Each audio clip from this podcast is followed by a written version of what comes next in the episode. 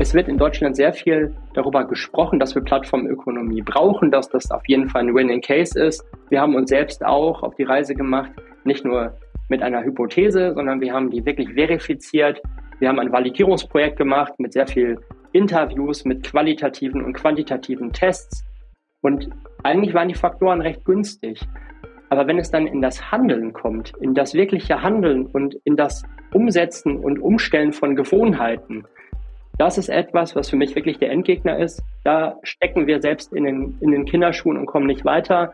Und deswegen sterben auch viele Ideen, die eigentlich total gut sind, relativ schnell weg. Willkommen bei Business Biome, dem Podcast, der die vernetzte Welt der Business-Ökosysteme, Co-Innovation und neuen Formen der Zusammenarbeit erforscht, um gemeinsam Probleme zu lösen, die zu komplex sind, um dies alleine zu tun. Mein Name ist Nikolas und zusammen mit meinen Gästen tauche ich tief in diese faszinierenden Konzepte ein, in denen Unternehmen, Startups, Unternehmer und sogar Einzelpersonen interagieren, zusammenarbeiten und gemeinsam erfolgreich sind.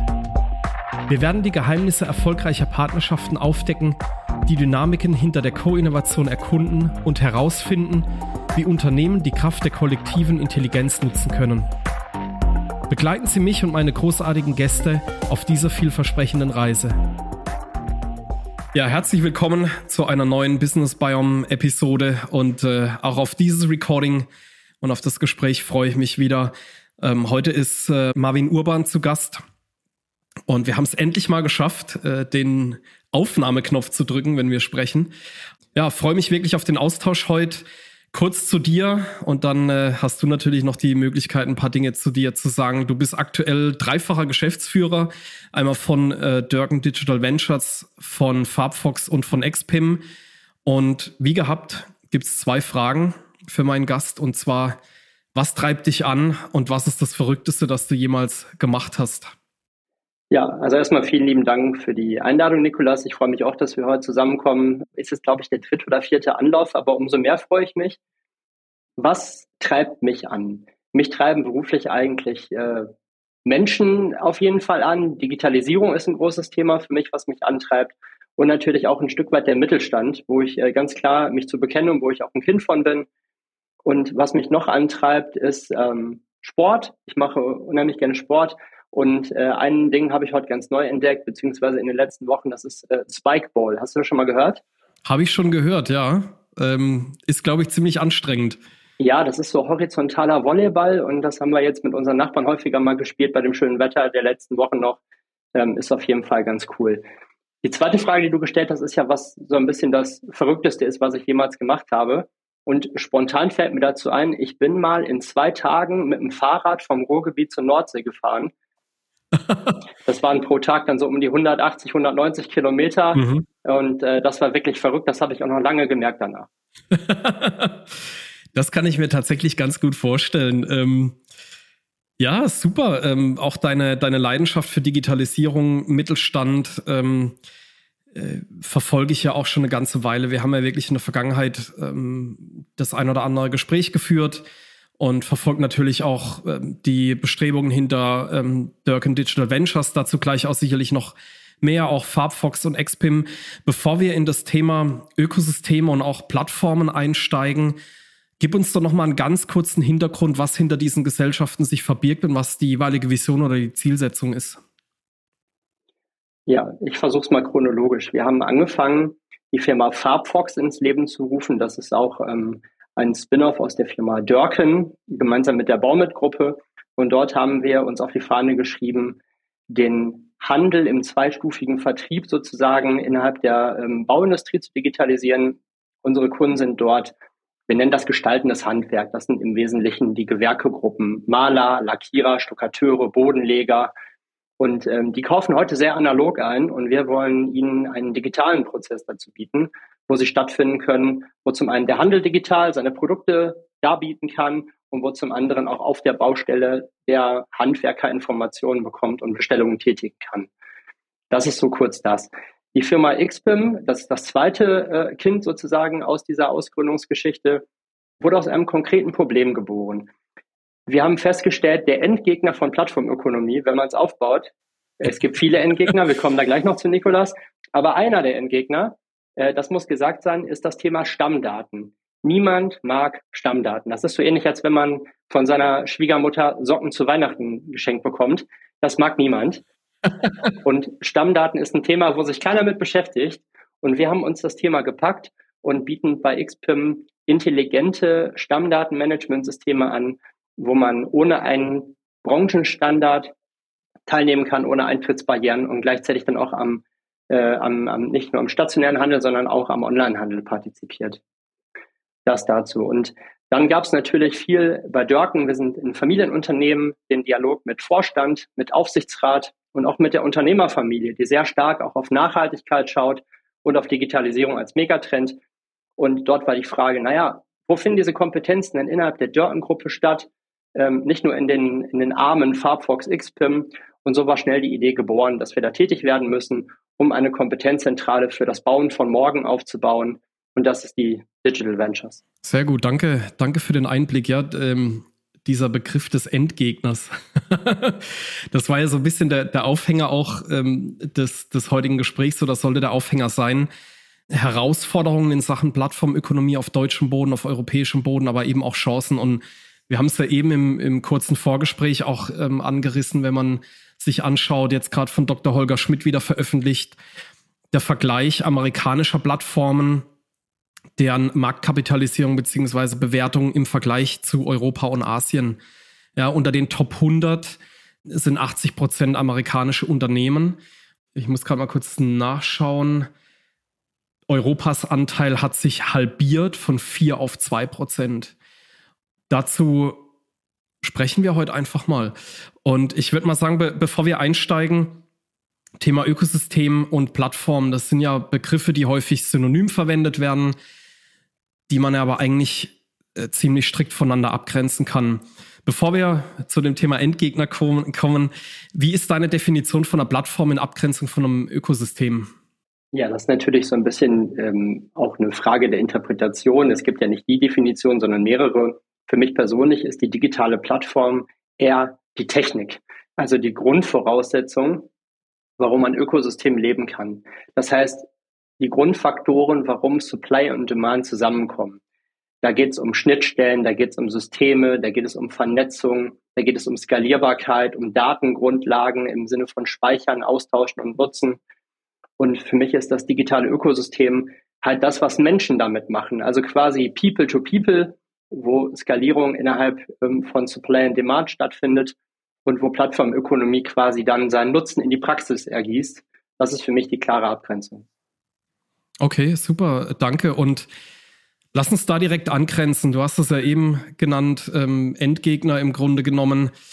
Wo siehst du, wenn du jetzt auch eure eigene ähm, Historie betrachtest, Hürden im deutschen oder im europäischen Markt beim Aufbau von Plattformen? Sind das eher äh, regulatorische Themen? Sind das kulturelle Mindset-Themen? Sind das fehlende Investitionen? Wo würdest du da den Schwerpunkt legen oder sind es wirklich Herausforderungen in allen drei Kategorien? Ja, ich glaube, du hast mit deinem Lächeln am Ende schon die Frage selbst beantwortet, Nikolas. Ähm, für mich ist es ganz klar eine Mischung aus mehreren Themen. Also es fängt an bei der Regulatorik, es äh, fängt auch an beim Mindset und alles, was danach kommt, lässt sich auf diese beiden Ursachen fußen aus meiner Sicht.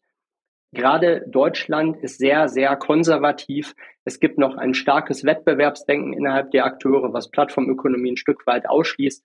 Und wenn man sich mal die Grundfaktoren anguckt, warum Plattformökonomie erfolgreich ist, dann sieht man einfach in Amerika beispielsweise, dass dort die meisten Grundlagen eigentlich perfekt prädestiniert dafür sind, den Nährboden bieten, erfolgreich Plattforming zu betreiben. In Europa und gerade in Deutschland tut man sich damit heute sehr schwer. Und es ist so ein bisschen, ich vergleiche das mal, die Lawine, die auf einen zurollt, die man aber noch nicht sieht, weil davor irgendwie noch 40 Schneebälle vor einem äh, rumwedeln. Da guckt man in Deutschland sehr stark hin. Es geht um Kernanforderungen, um das Kerngeschäft, stärken, erhalten, ausbauen. Plattformökonomie ist etwas, was von, für mich eher die Welt von über übermorgen in Europa und Deutschland darstellt. Hm. Äh, starkes Statement. Ähm, tatsächlich ich denke da seit geraumer Zeit drüber nach. Ich verfolge natürlich sehr stark auch den Maschinenbau. Ähm, Gab es ja auch einige Plattformansätze, die äh, aber nicht sehr von Erfolg geprägt waren. Ja. Es sind einige Plattformen wieder vom Markt verschwunden oder sie kränkeln halt, um ehrlich zu sein, äh, vor sich hin. Und ich stelle mir tatsächlich die Frage, ist das Thema immer noch zu früh oder ist der Zug einfach schon abgefahren? Das ist so, in, in, in, diesen beiden Extremen ähm, bewege ich mich im Moment. Ich habe noch keine hundertprozentige Antwort ähm, gefunden. Ich sehe immer noch Unternehmen, die sehr, sehr gute Ideen haben, aber tatsächlich am Ende und der, und der Markt vorhanden ist und der Bedarf eigentlich vorhanden ist und auch der, der klare Business Case äh, äh, ja, auf dem Tisch liegt. Aber es ist viel Mindset, du hast es auch äh, beschrieben, viel Verschlossenheit, um wirklich auch teilnehmende Unternehmen gerade im B2B-Umfeld wirklich zu finden und auf so eine Plattform zu bewegen.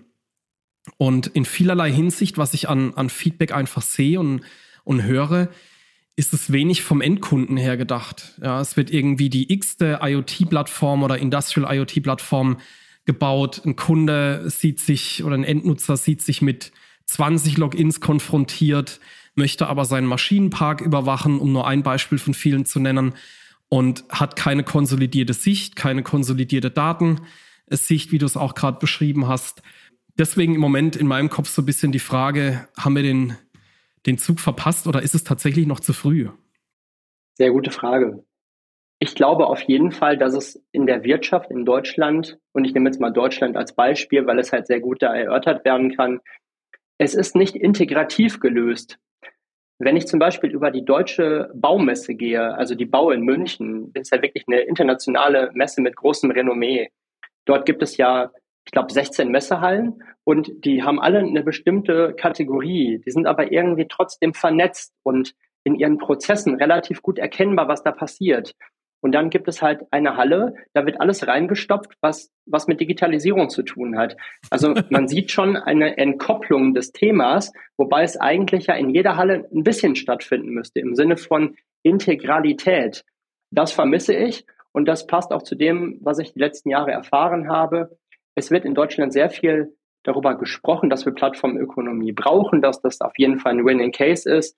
Wir haben uns selbst auch auf die Reise gemacht, nicht nur mit einer Hypothese, sondern wir haben die wirklich verifiziert. Wir haben ein Validierungsprojekt gemacht mit sehr viel Interviews, mit qualitativen und quantitativen Tests. Und eigentlich waren die Faktoren recht günstig. Aber wenn es dann in das Handeln kommt, in das wirkliche Handeln und in das Umsetzen und Umstellen von Gewohnheiten, das ist etwas, was für mich wirklich der Endgegner ist. Da stecken wir selbst in den, in den Kinderschuhen und kommen nicht weiter.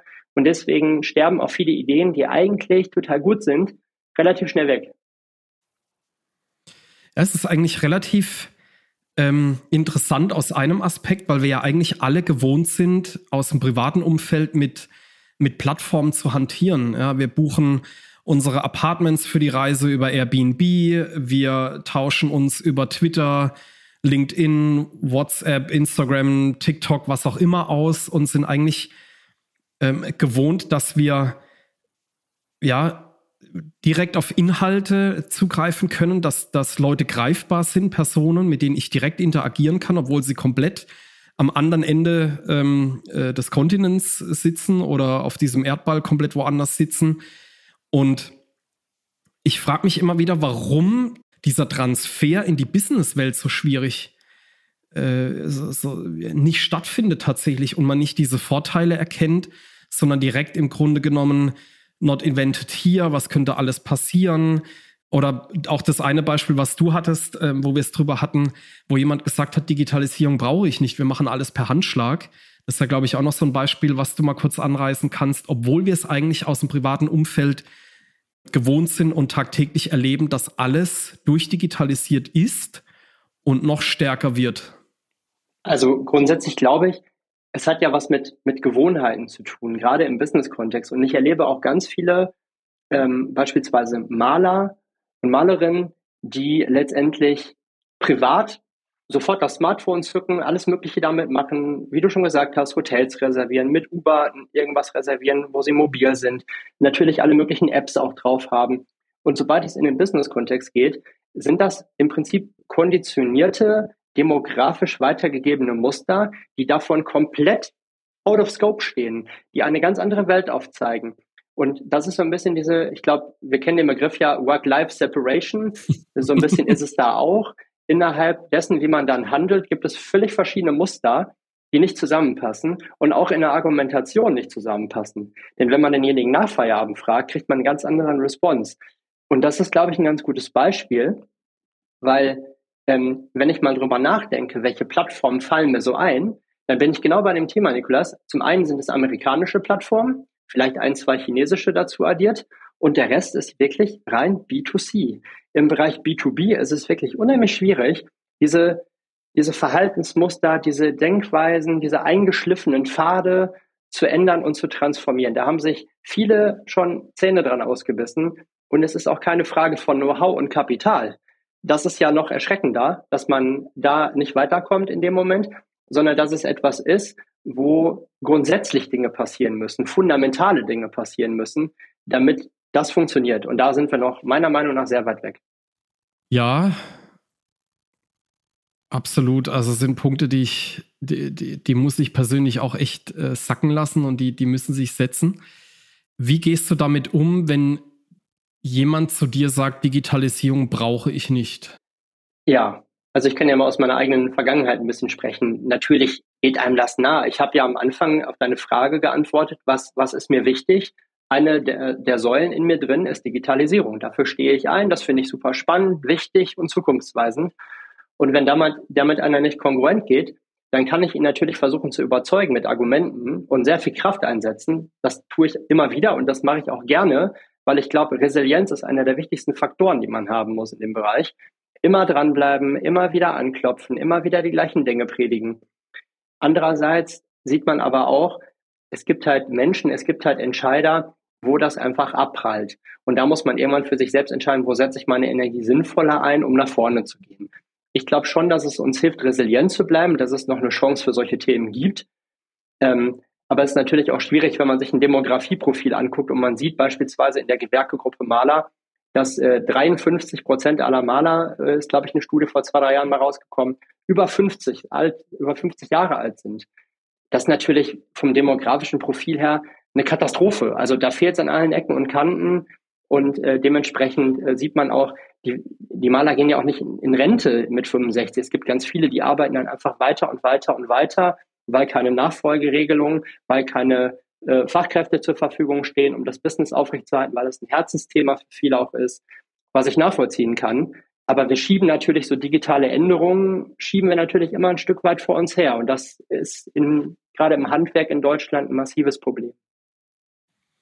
Ja, absolut wichtiger Punkt. Ähm, ich glaube, das gibt's eins zu eins auch im, im Automobilsektor. Die, die Boomer-Generation höre ich immer wieder aus den Gesprächen raus, dass die Boomer-Generation irgendwann einfach äh, ja, in, in Rente geht und es aber genau auf der anderen Seite an Nachwuchs fehlt.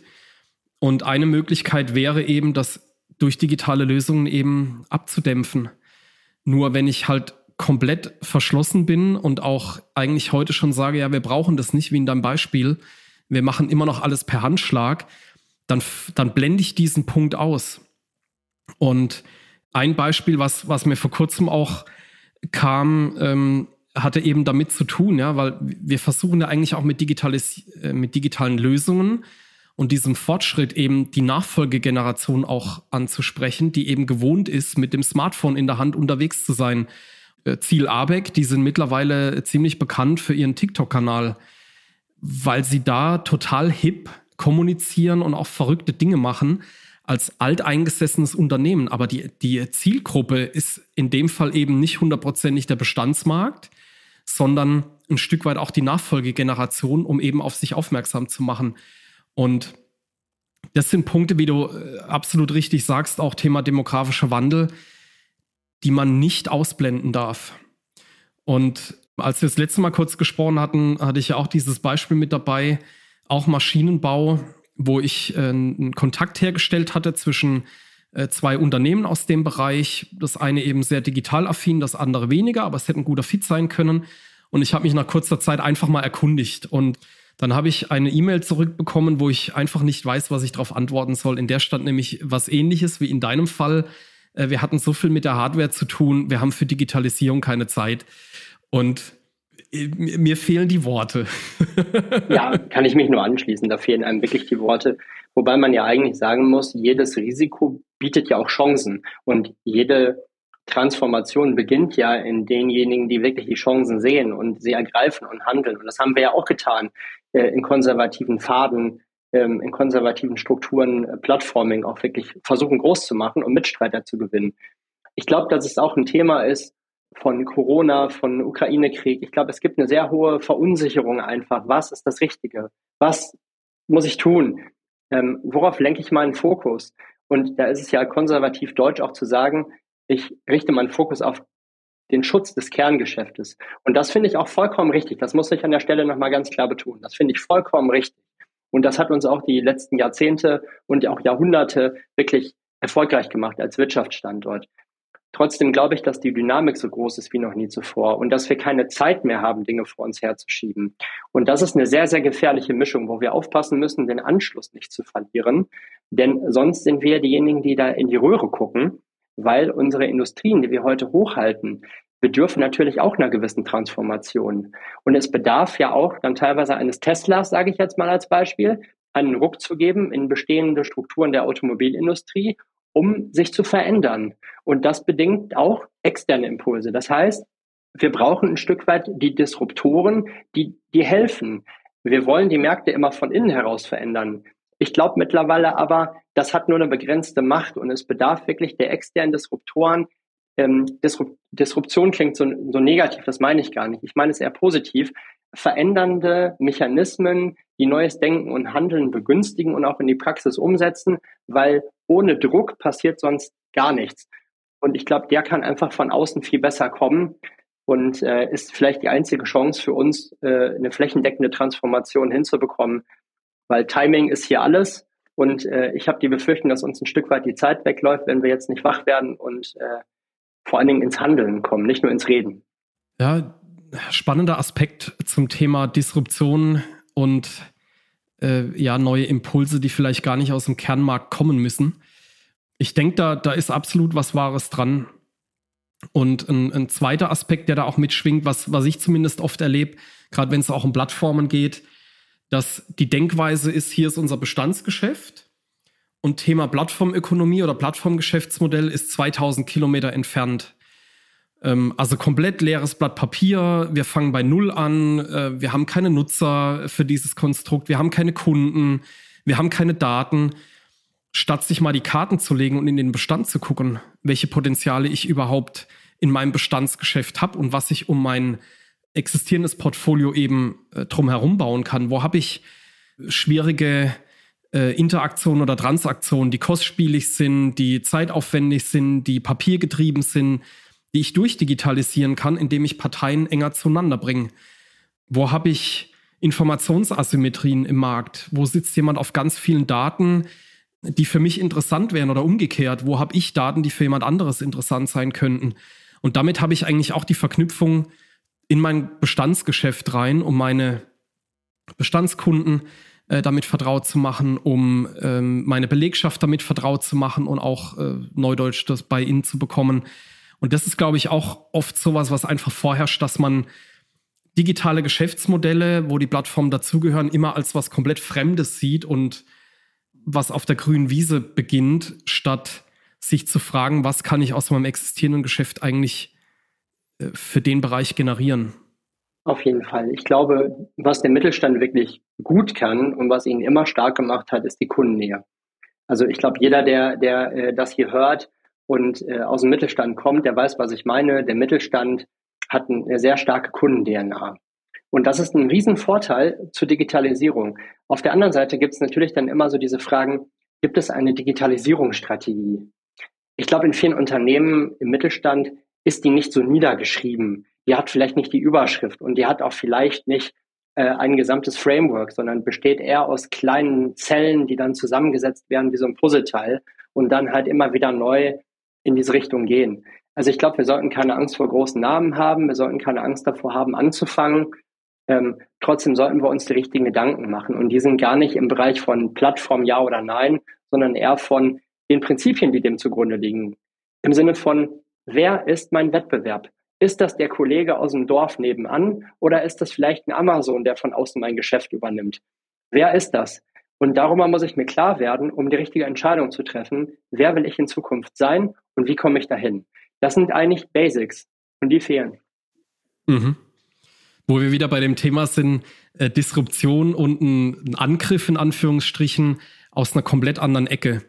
War ja vor kurzem auch stark diskutiert, dass, dass Apple mittlerweile eigentlich große Anzeichen hat, als Bank aufzutreten oder äh, auch gewisse Funktionalitäten und ein, ein, Angebot eben schnürt, wo ich dort Geld einlagern kann zu einem Zinssatz, den es sonst nirgends gibt.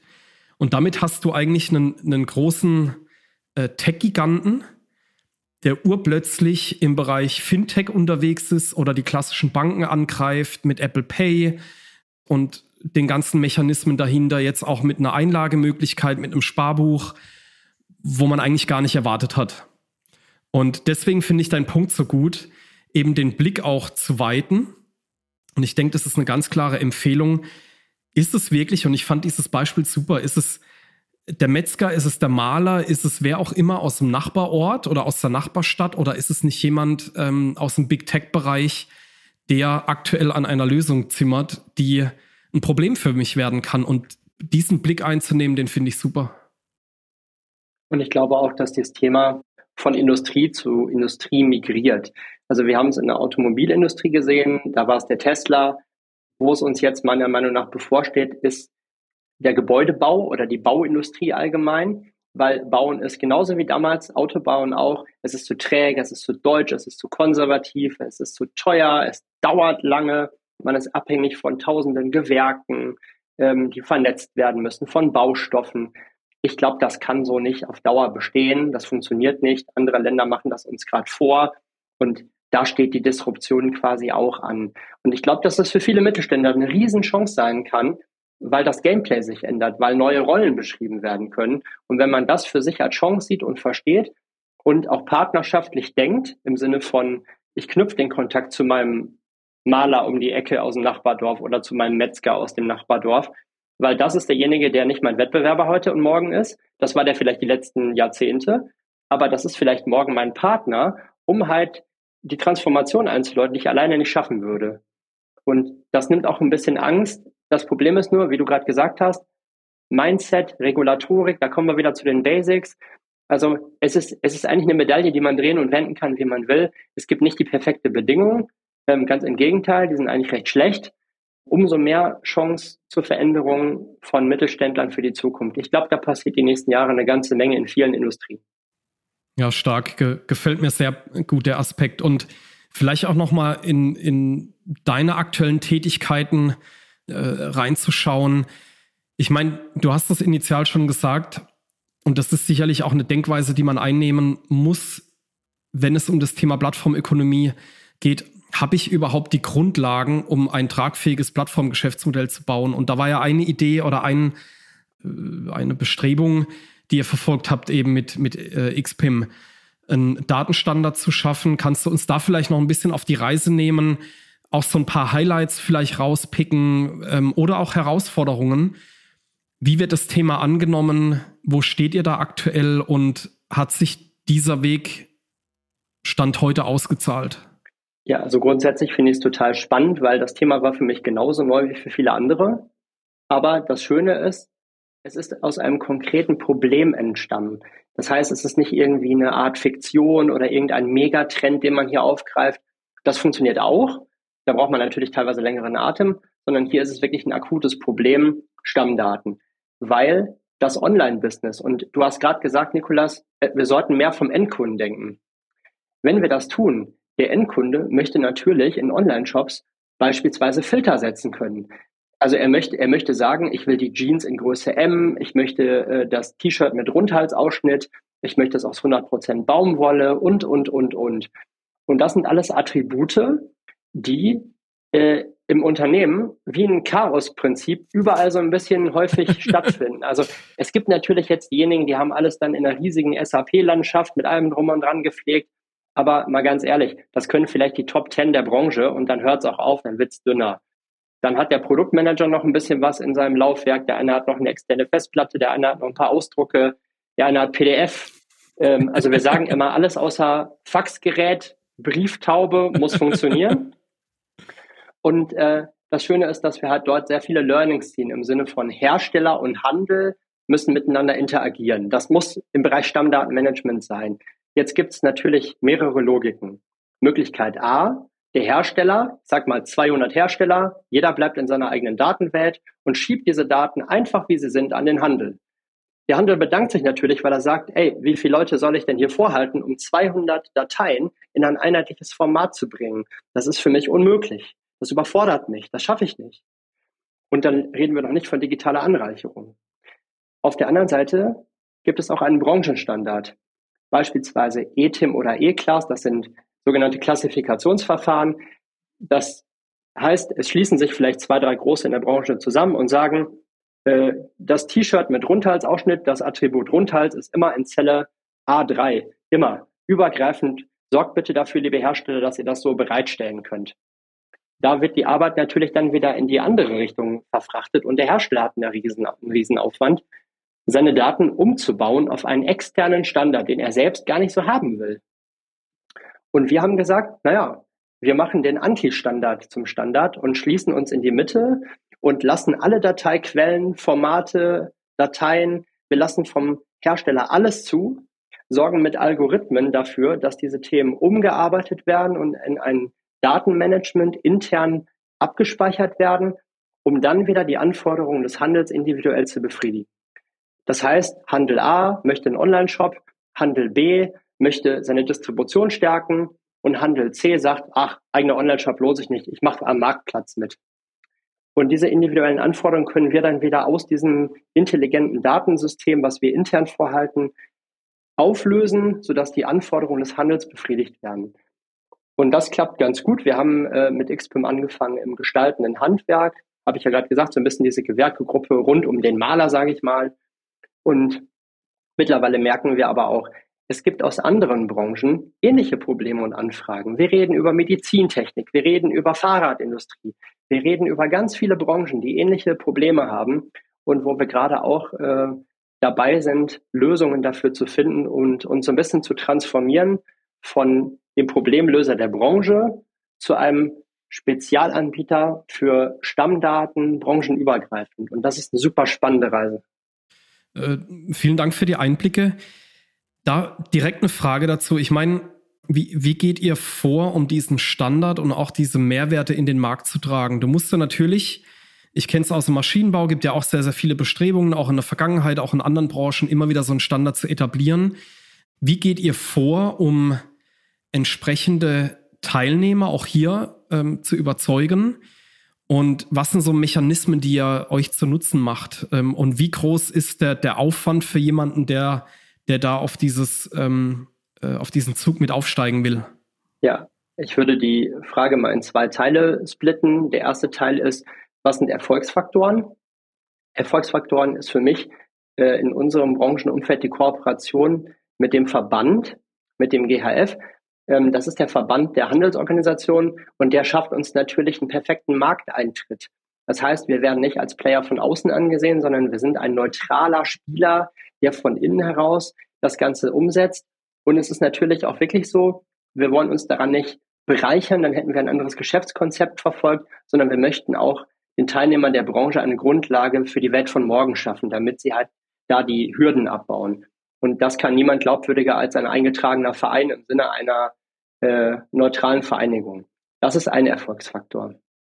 Der zweite Erfolgsfaktor ist eben nicht über Standard zu sprechen, weil wir haben ja den Standard abgeschafft, weil normalerweise ist der Hersteller, der, der Hersteller oder der Handel stellt nur die Frage, wer hat hier die Arbeit? Hab ich die oder hast du die? Im Zweifel ist es aber egal, weil die Wertschöpfungskette wird belastet mit dieser, mit dieser Thematik. Und äh, wir sagen ganz einfach, ey, lieber Hersteller, gib uns einfach, was du hast. Schieb uns das rüber, wir kümmern uns. Da sind natürlich alle dankbar, weil wir Feedback geben, weil wir Hürden abbauen, keine Eintrittsbarrieren haben und jeder kann sofort stattfinden. Und der Handel kriegt natürlich das Wertversprechen, lieber Handel, du kannst äh, ab nächster Woche, sage ich mal, kannst du deine Produkte online anbieten und wir machen sie für dich, für dich filterbar. Wir synonymisieren die Themen für dich. Und das ist der zweite Erfolgsfaktor im Sinne von einfache Lösungen, niedrige Eintrittsbarriere, keine Erklärungsbedürftigkeit, hoher Value, der sofort in die Praxis überführt wird und der auch ein anderes Gehör schafft für, das klingt total bescheuert, für Stammdatenmanagement, weil das ist eine Kompetenz, die kein Unternehmen sich auf die Fahne schreibt. Wir sehen aber jetzt, dass die Aufmerksamkeit auch im Mittelstand bis auf Geschäftsführungsebene äh, deutlich mehr Relevanz erreicht und es wirklich auch als Problem und Handlungsfeld wahrgenommen wird. Und das ist, ist richtig großartig.